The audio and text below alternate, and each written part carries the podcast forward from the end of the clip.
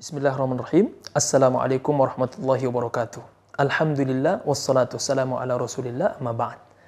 Teman-teman sekalian, pada hari ini ada semacam propaganda yang sengaja dilemparkan ke ruang publik ya, untuk menyesatkan namanya ilmu tasawuf. Ya. Dengan dalih bahwa tasawuf ini serapan dari agama Buddha lah, ya serapan dari ajaran-ajaran yang berasal dari luar Islam.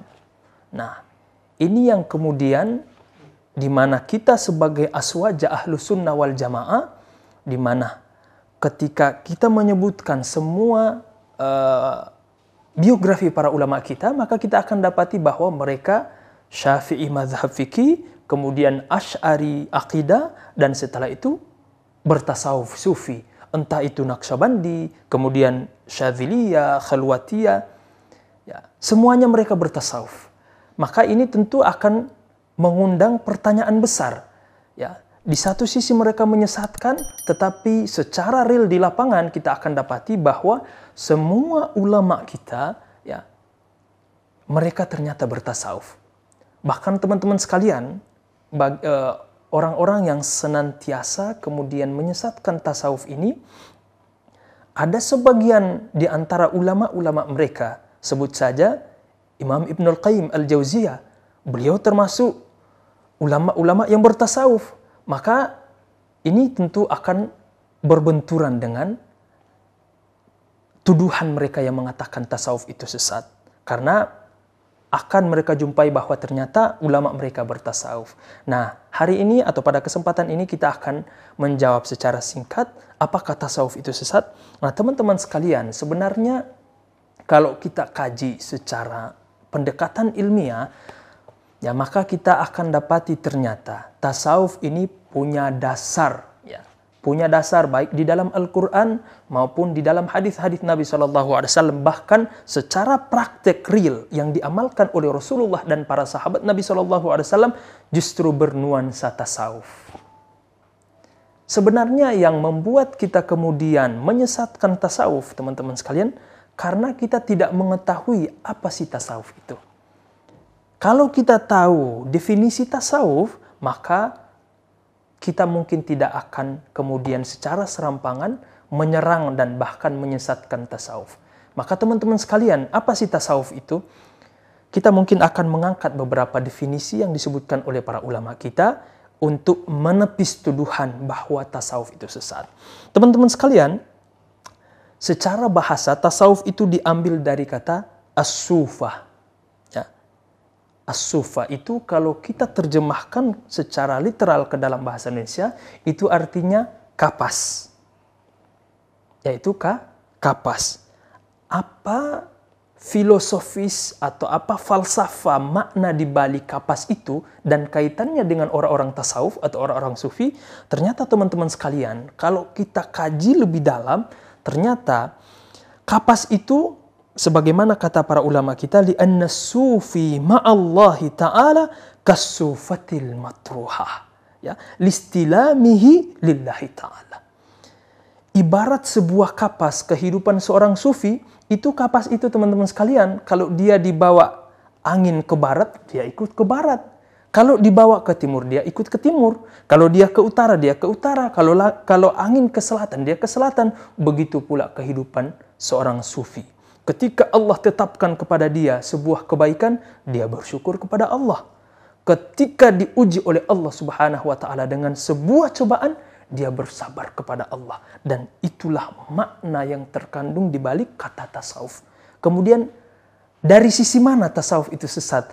Jika kita lihat dan menimbang kata tasawuf dengan definisi as-sufa yaitu bermakna kapas ini.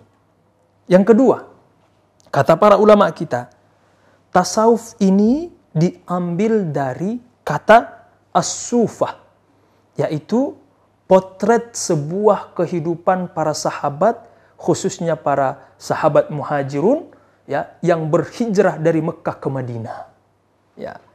Mereka ini teman-teman sekalian, para sahabat Nabi yang berhijrah dari Mekah ke Madinah, itu ada sebagian di antara mereka yang miskin, papah, Sehingga ketika mereka berhijrah dari Mekah ke Madinah, modal utama mereka hanya cinta kepada Rasulullah Sallallahu Alaihi Wasallam. Sehingga mereka tidak membawa apa-apa, tidak membawa harta, ya bahkan pakaian hanya di badan.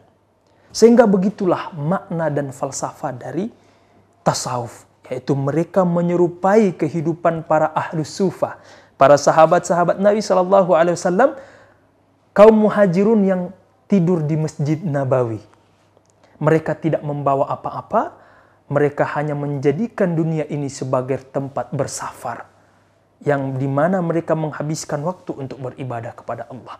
Maka kalau kita tinjau dari sisi ini, sebelah di bagian mana tasawuf itu sesat? Bukankah kita selalu dengan uh, semangat motivasi mencontoh kehidupan para salaf? Maka ahli tasawuf mimbabil aula. Mereka lebih utama mencontoh kehidupan para salaf, yaitu para sahabat-sahabat Nabi yang tinggal di masjid yang terkenal dengan ahlus sufah. Nah, jadi pertanyaan, di sebelah mana tasawuf itu sesat jika kita timbang menggunakan definisi ini? Yang terakhir teman-teman sekalian, tasawuf itu ternyata kalau kita kaji secara definisi yang menyeluruh, ternyata tasawuf itu sebagaimana kata para ulama kita adalah tazkiyatun nafas. Bahkan sebagian mengatakan sofaul qulub. Sebagian juga mengatakan islahul akhlak, yaitu mensucikan jiwa, mensucikan hati, kemudian memperbaiki akhlak. Nah teman-teman sekalian, jika falsafah makna tasawuf definisinya seperti ini, bagian mana tasawuf itu sesat? Bukankah teman-teman yang selalu menyesatkan tasawuf, mereka punya istilah lain untuk menunjuk pada ilmu ini, yaitu satu ilmu yang fokus untuk membersihkan jiwa. Maka tasawuf itu ada untuk membersihkan jiwa. Makanya kata para ulama kita, man zada fit tasawuf, zada fil akhlaq. Atau at-tasawuf kulluhu fil akhlaq. Tasawuf itu keseluruhan ada pada akhlak maka bagi siapa yang bertambah akhlaknya, bertambah baik perilakunya, maka bertambah juga sisi tasawufnya. Maka kemudian jadi pertanyaan, sisi mana tasawuf itu sesat? Itu dulu teman-teman sekalian yang bisa kami sampaikan. Mudah-mudahan dari definisi ini bisa mencerahkan bahwa tasawuf itu tidak ada yang sesat. Tasawuf itu berasal dari salaf, bahkan dia adalah satu ilmu yang mencontoh secara keseluruhan kehidupan para salaf.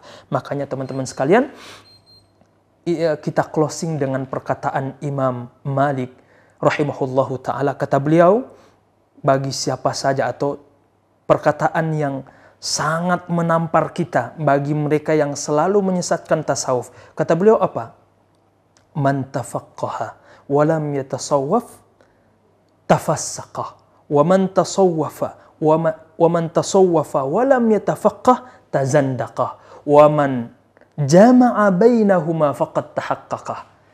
Perkataan Imam Imam Malik ini sebagai closing teman-teman sekalian bahwa siapa saja yang hanya sekedar belajar fikih tanpa diimbangi oleh ilmu tasawuf hati-hati.